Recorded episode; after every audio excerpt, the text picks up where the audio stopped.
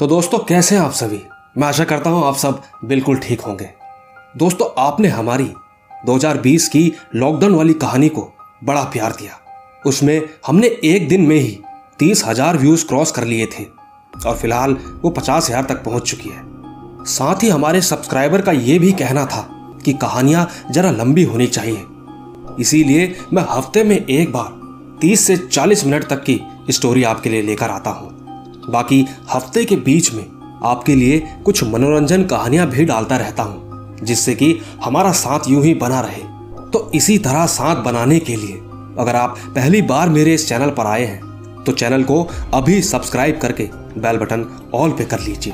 और अगर आप चाहते हैं कि मैं आपकी कहानियों को अपनी आवाज़ दूँ तो मुझे कहानियाँ सुनने के बाद आप इंस्टाग्राम पर मैसेज कर सकते हैं। मेरी आईडी है महेश आर्या यूट्यूबर मैं आपको वहीं मिलूँगा। तो दोस्तों, बिना देरी किए, जल्दी से अपने अपने हेडफोन लगाएँ और शुरू हो जाएँ मेरे, यानी महेश के साथ, महेश के साथ।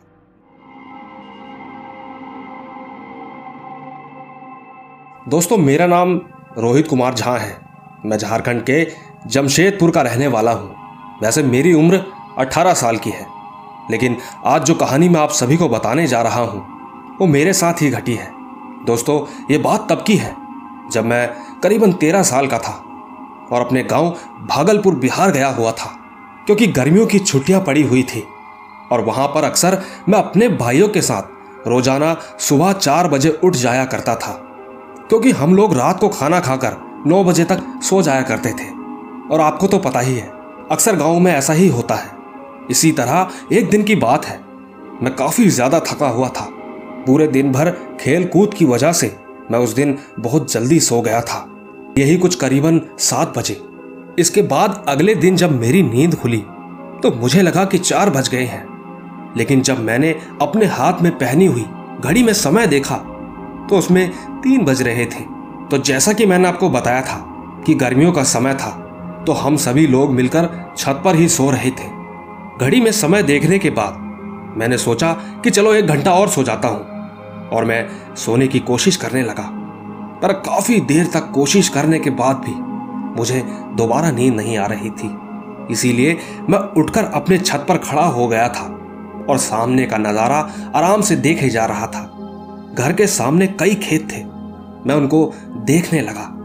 मेरे घर के सामने रोड पार करते ही एक बहुत बड़ा खेत था। उसके बाद फिर एक रोड और आती थी। उस रोड के आगे चलकर आम के बगान थे। तो मैंने अपने खेतों की तरफ़ देखा। तभी मेरी नज़र दूर उस रोड पर पड़ी। रोड बिल्कुल सुन्न थी। उस वक्त रोड पर एक स्ट्रीट लाइट जली हुई थी, जिसकी वजह से रोड साफ़ दिखाई दे रही थी। तो ठीक उस रोड पर मैंने देखा कि कोई जानवर गाय जैसा दिखने वाला था। वो वहाँ पर धीरे धीरे चल रहा था।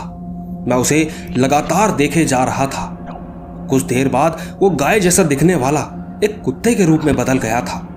लेकिन वो रोड बहुत दूर होने के कारण मुझे ठीक से समझ नहीं आ रहा था कि वो यकीनन कुत्ता ही है या कुछ और।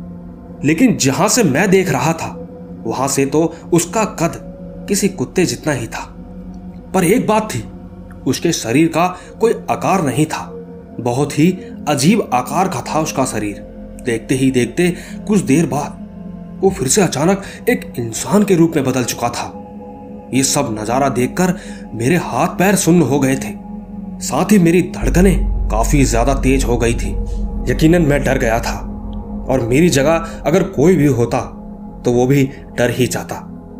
मैं तुरंत अपने भाइयों को उठाकर ये सब दिखाना चाहता था, पर मेरी नज़र उससे हट ही नहीं पा रही थी। लेकिन इसके बाद जो मैंने देखा, उसे देखकर मैं बिल्कुल चौंक गया। वो इंसान जैसा दिखने वाला अपने चारों हाथ पैरों से ज़मीन पर चलने लग गया था और धीरे धीरे अपनी रफ्तार बढ़ाकर भागते हुए उस आम के बगीचे में चला गया। ये सब देखकर मैं बहुत ज़्यादा डर गया था और मेरे पास अब दिखाने के लिए किसी को कुछ भी नहीं था। एक तरफ़ दिल में यह भी था कि कहीं मेरा मज़ाक ना बन जाए। इसीलिए मैं वापस अपनी खटिया की तरफ़ आया और सोने की कोशिश करने लगा। कुछ देर बाद मुझे बड़ी अच्छी नींद आ गई। उसके बाद जब मेरी आँखें खुली तो सुबह के सात बज रहे थे। मैंने जैसे ही उठने की कोशिश की तो पता चला कि मुझे बुखार आ गया था। इसके बाद मैंने रात की घटना के बारे में अपने घर वालों को सारी बात बताई। तो मेरी दादी ने कहा कि उन आम के बागानों में एक चुड़ैल रहती है। यह सुनकर मैं बहुत ज़्यादा घबरा गया। फिर मेरा बुखार करीबन दो दिन तक रहा।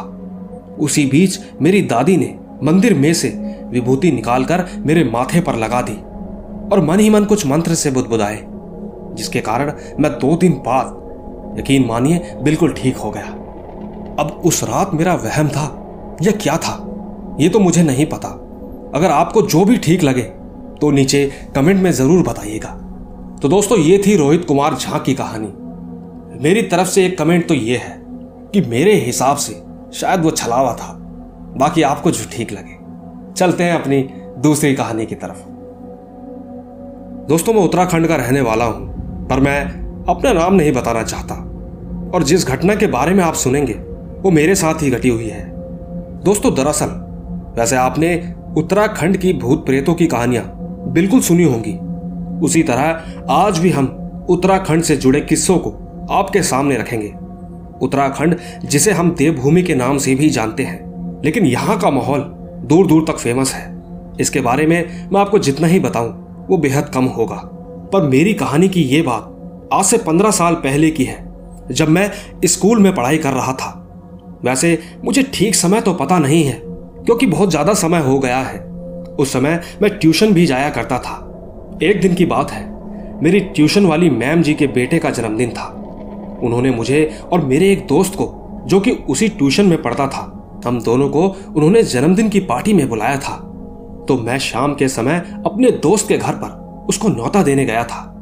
उसके घर जाकर मैंने उससे कहा कि भाई, आज मैम के बेटे का जन्मदिन है, उनकी पार्टी पर जाना है, तुझे भी बुला रखा है, हम दोनों साथ में चलेंगे। दोस्तों, इतना कहने के साथ साथ मुझे ठीक से याद नहीं है कि मैंने उस दिन क्या हरकतें की। पर उस दिन के बाद से जब मैं जन्मदिन की पार्टी से घर आया तो मेरे साथ कुछ अजीब होने लगा।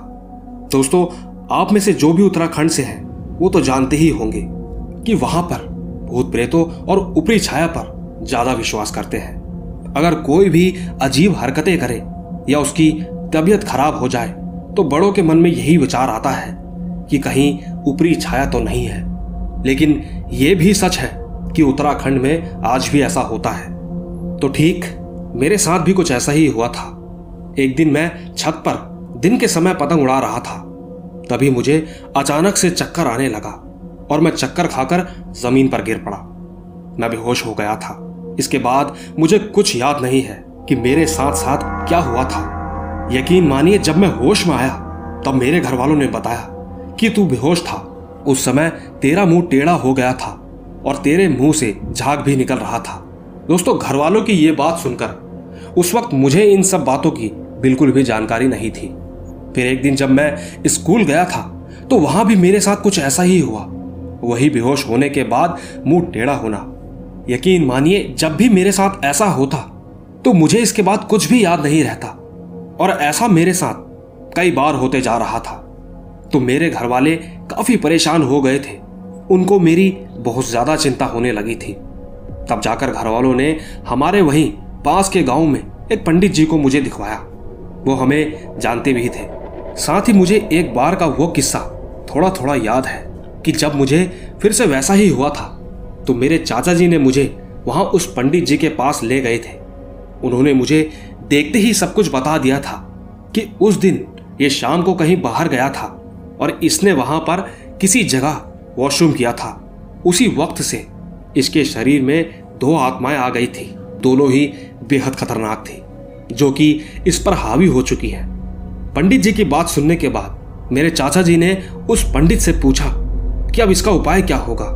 तब उन पंडित जी ने चाचा जी को बताया कि तुम लोग अभी घर जाओ और घर जाकर पूजा पाठ करवाना और इनके नाम की खिचड़ी, कपड़े और मुर्गा देना। इसके बाद ही सब ठीक हो पाएगा।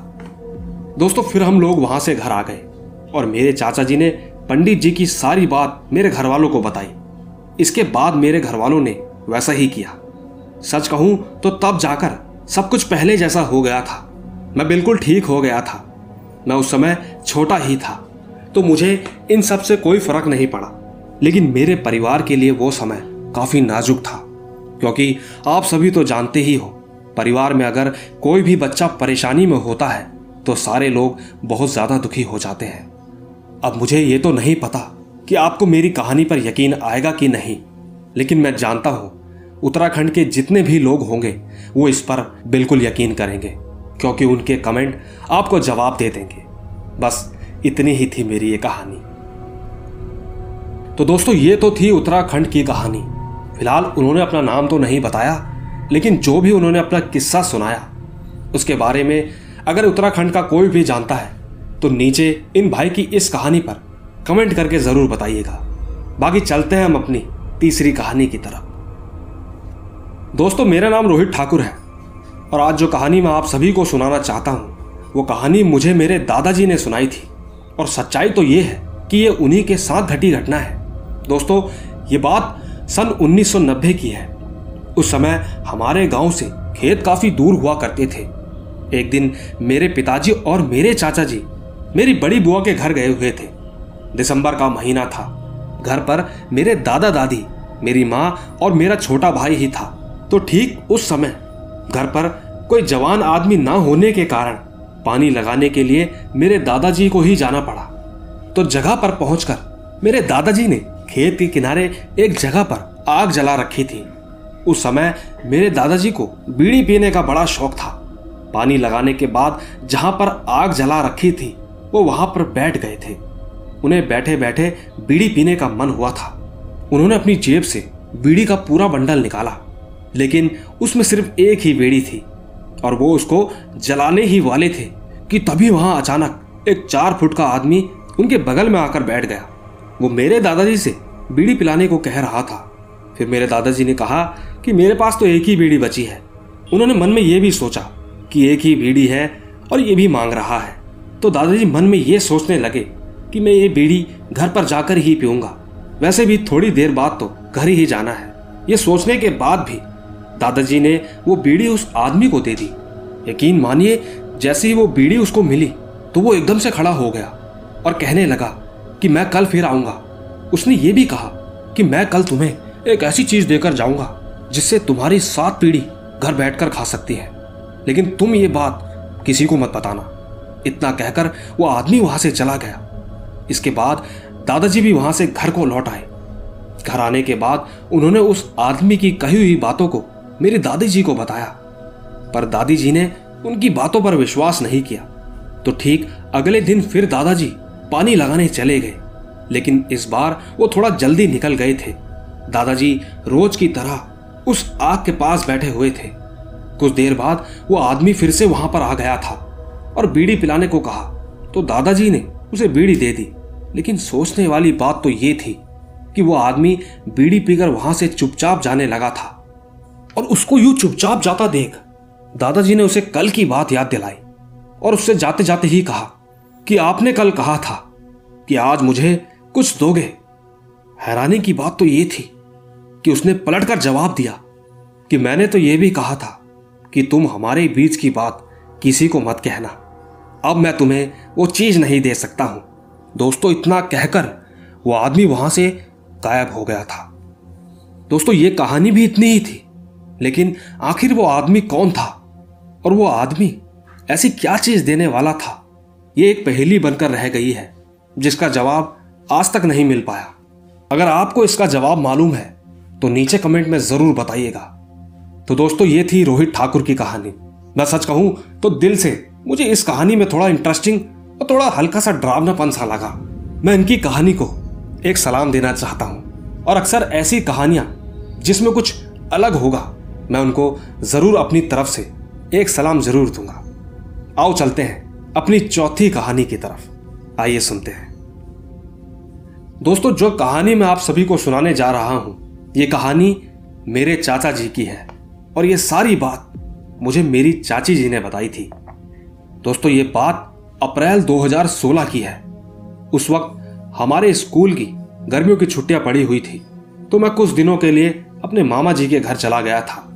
और जब मैं अपने मामा जी के घर से वापस आया तो घर आने के बाद ये बात मुझे मेरी चाची ने बताई थी कि उन दिनों गर्मी का मौसम था। सब लोग रात को घर के बाहर सोया करते थे। एक दिन मेरे चाचा जी भी बाहर सो रहे थे।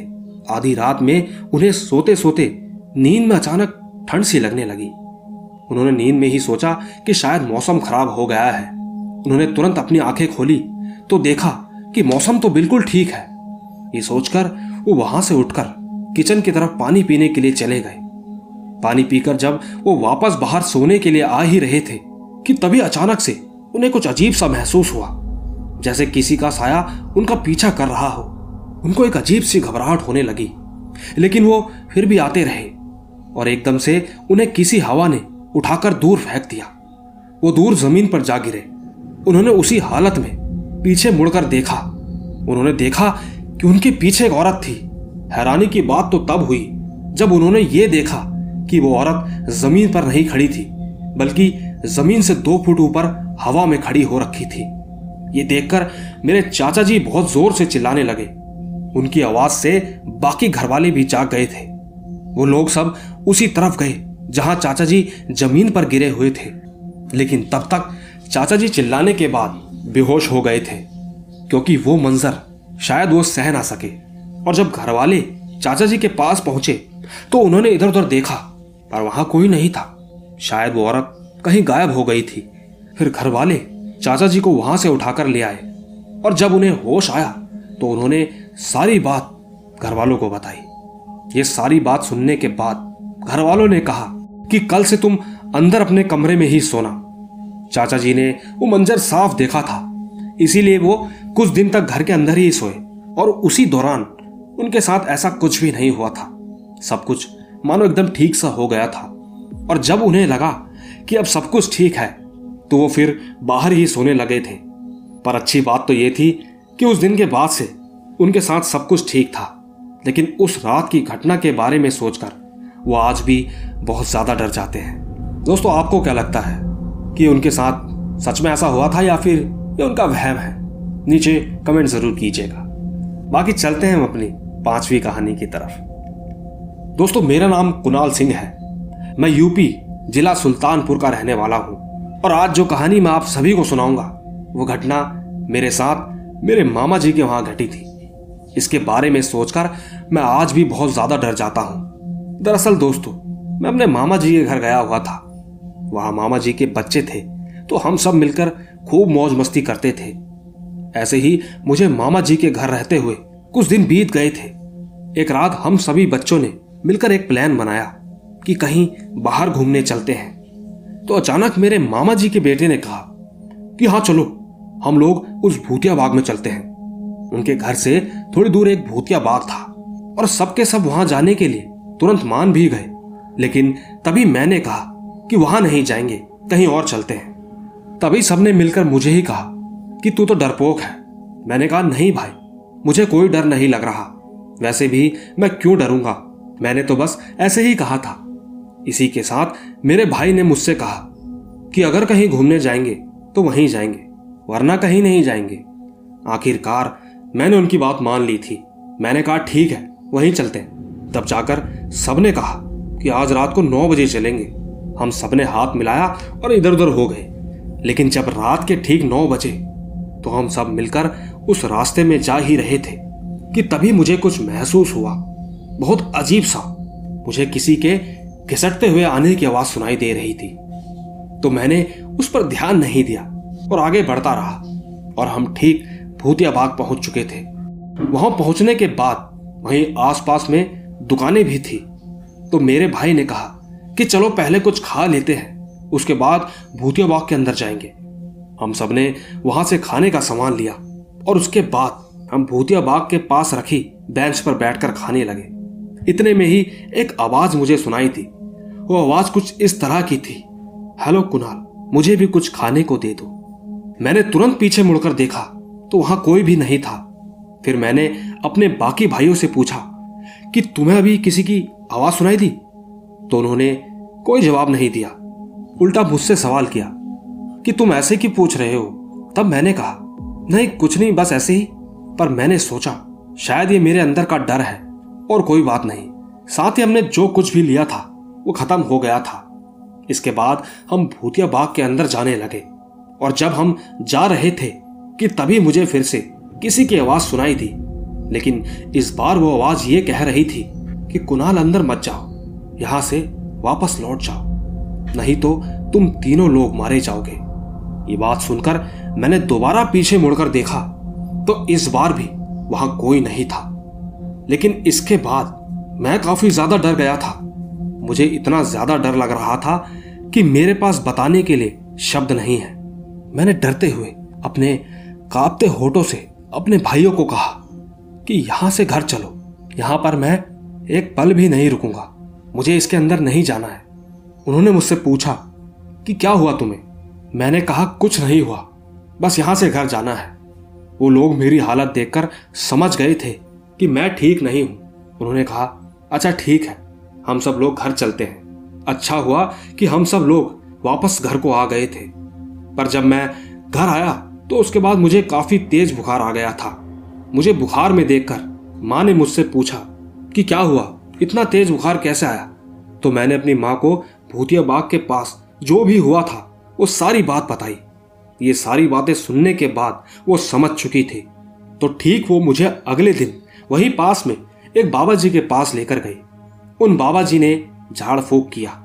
साथ ही मेरी माँ ने बाबा से पूछा कि इसको आखिर हुआ क्या है? तब जाकर बाबा ने बताया कि वो एक छलावा था, जो आपके बच्चे को उस रात मार देता। पर यह बच गया, क्योंकि आपके बच्चे के हाथ में हनुमान जी का कड़ा है। आप यकीन नहीं करेंगे पर इसी ने आपके बच्चे को बचाया है। अब बाबा जी की यह बात सुनकर हम सब घर लौट आए थे और घर आने के बाद मेरा बुखार भी कम हो गया था। धीरे धीरे मैं एकदम ठीक महसूस कर रहा था। दोस्तों, ज़्यादा कुछ तो नहीं, हमें इस कहानी से यह सीख मिलती है कि अगर बुरी आत्माएँ हैं तो उनसे हमें बचाने के लिए भगवान भी कहीं ना कहीं है। बाकी आप लोग क्या समझते हैं? नीचे कमेंट में मुझे भी बताइएगा मुझे भी बताइएगा। तो दोस्तों, ये थी कुणाल की कहानी। आपको जैसी भी लगी हो, नीचे कमेंट ज़रूर करना। बाकी अब हम चलते हैं हमारी आज की आखिरी कहानी की तरफ़। आइए सुनते हैं। दोस्तों, मेरा नाम शुभम जीत है। मैं उड़ीसा का रहने वाला हूँ। ये कहानी मेरी ही है और इसका डर आज भी मेरे अंदर कहीं ना कहीं है। दोस्तों, ये उस समय की बात है जब मैं नौ साल का था। तब मैं अपनी मासी के घर जो कि गाँव में रहती है, वहाँ रहने गया था। वहाँ मेरे चार दोस्त हैं, वो सब मुझसे बड़े हैं। मैं जब वहाँ गया था तो उनके साथ घूमने जाता था। हमारे उड़ीसा में ताड़ के फल को बहुत ज़्यादा पसंद किया जाता है, और जिस मौसम में वो फल होता है, उसी मौसम में मैं वहाँ गया हुआ था। साथ ही उन दिनों, मेरे नाना जी हर रोज सुबह के चार बजे टहलने जाते थे। तो मैंने और मेरे बाकी दोस्तों ने मिलकर एक प्लान बनाया कि नाना जी के घर से निकलने के बाद हम सब लोग साइकिल लेकर ताड़ के फल तोड़ने जाएँगे। और हमने ठीक एक दिन ऐसा ही किया। हम सब चार बजे नाना जी के जाने के बाद साइकिल पर ताड़ के फल तोड़ने चले गए थे। और जहाँ ताड़ का पेड़ था, उसके दूसरी तरफ़ नदी भी थी। साइड में रेलवे लाइन भी थी, जहाँ पर गाँव के लोग ट्रेन के नीचे आकर सुसाइड कर लेते हैं। मतलब आत्महत्या। लेकिन उस समय मुझे यह बात बिल्कुल पता नहीं थी। हम सब वहाँ पहुँच गए थे, जहाँ पर ताड़ के पेड़ थे। हम लोगों ने मिलकर अपनी साइकिल को किसी पेड़ के नीचे लगा दिया और फल तोड़ने में बिज़ी हो गए। मेरे दोस्त मुझसे बड़े थे तो वो पेड़ पर चढ़कर फल तोड़कर नीचे फेंकने लगे थे और मैं नीचे से उठा उठाकर उन्हें साइकिल की जो बास्केट होती है, उसमें डाले जा रहा था। हम लोगों को यह सब करते हुए करीबन आधा घंटा हो चुका था। उन दिनों सर्दियों का मौसम भी था, इसीलिए उस वक्त भी अंधेरा ही हो रहा था। लेकिन चांदनी की रोशनी में हमें सब कुछ अच्छे से दिखाई दे रहा था। फिर हमने सोचा कि अब हमें घर चलना चाहिए। तो मेरे दोस्त पेड़ के नीचे उतरे और साइकिल पर बैठकर जाने लगे। वो सारे मिलकर मुझे डराने के लिए वो साइकिल लेकर भाग गए और मैं वहाँ ताड़ के जंगल के बीच में अकेला रह गया। मुझे बहुत ज़्यादा गुस्सा आ रहा था। पर मुझे ज़्यादा फ़र्क नहीं पड़ा। मैं वापस घर की तरफ़ बढ़ने लगा ही था कि मुझे किसी के पैरों की आवाज़ आ रही थी। ऐसा लग रहा था जैसे कोई मेरे पीछे पड़ा है। और जब मैंने पीछे मुड़कर देखा तो थोड़ी दूर पर एक औरत दिखाई थी, पर वो अपना चेहरा दूसरी ओर करके खड़ी थी। तो मुझे लगा कि वो औरत शायद रास्ता भटक गई है। फिर मैंने उसे आवाज़ लगाई, लेकिन उसका कोई जवाब नहीं आया। वो मूर्ति की तरह एक ही जगह पर खड़ी थी। फिर मैं उसके पास चले गया और मैंने दोबारा उससे पूछा कि आपको क्या मदद चाहिए, लेकिन तब भी उसने कोई जवाब नहीं दिया। पर थोड़ी देर बाद उसने अचानक अपनी गर्दन उस नदी की तरफ़ की और फिर वापस सामने की तरफ़ घुमा दी थी। मैं ये सब देखकर काफ़ी ज़्यादा डर गया था। मैं उस वक्त छोटा ही था तो इन सब के बारे में मुझे कुछ नहीं पता था और मेरा दिमाग भी बच्चों वाला था। इतना सब होने के बाद भी मैंने उनसे दोबारा पूछा कि आप ऐसा क्यों कर रहे हो? तो वो अपनी गर्दन इधर उधर घुमाने की आवाज़ के अलावा भी भेड़ी की तरह गुराने लगी थी। ये सब देखकर मेरा दिल जोरों से धड़कने लगा था, लेकिन उस औरत ने मेरी तरफ़ अपना चेहरा नहीं घुमाया। मैं उसको बस देखे जा रहा था और देखते देखते मेरी नज़र उसके पैरों पर पड़ी। मैंने देखा कि उसके पैर तो थे ही नहीं।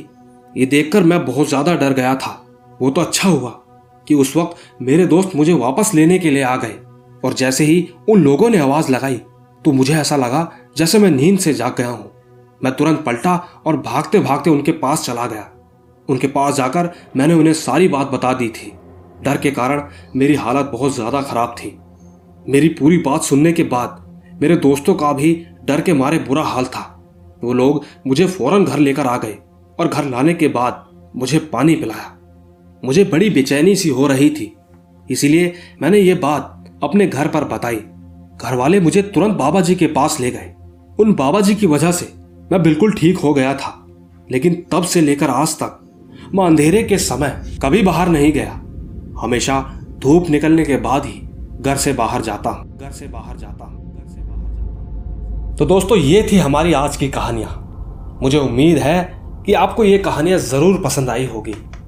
अगर आपको कहानी अच्छी लगी हो तो लाइक शेयर और कमेंट तो बेहद ही ज़रूरी है, क्योंकि आप सभी जानते हैं कि मैं आपका कमेंट में हमेशा इंतज़ार करता हूँ। बाकी मिलता हूँ आपको कुछ नई कहानी में।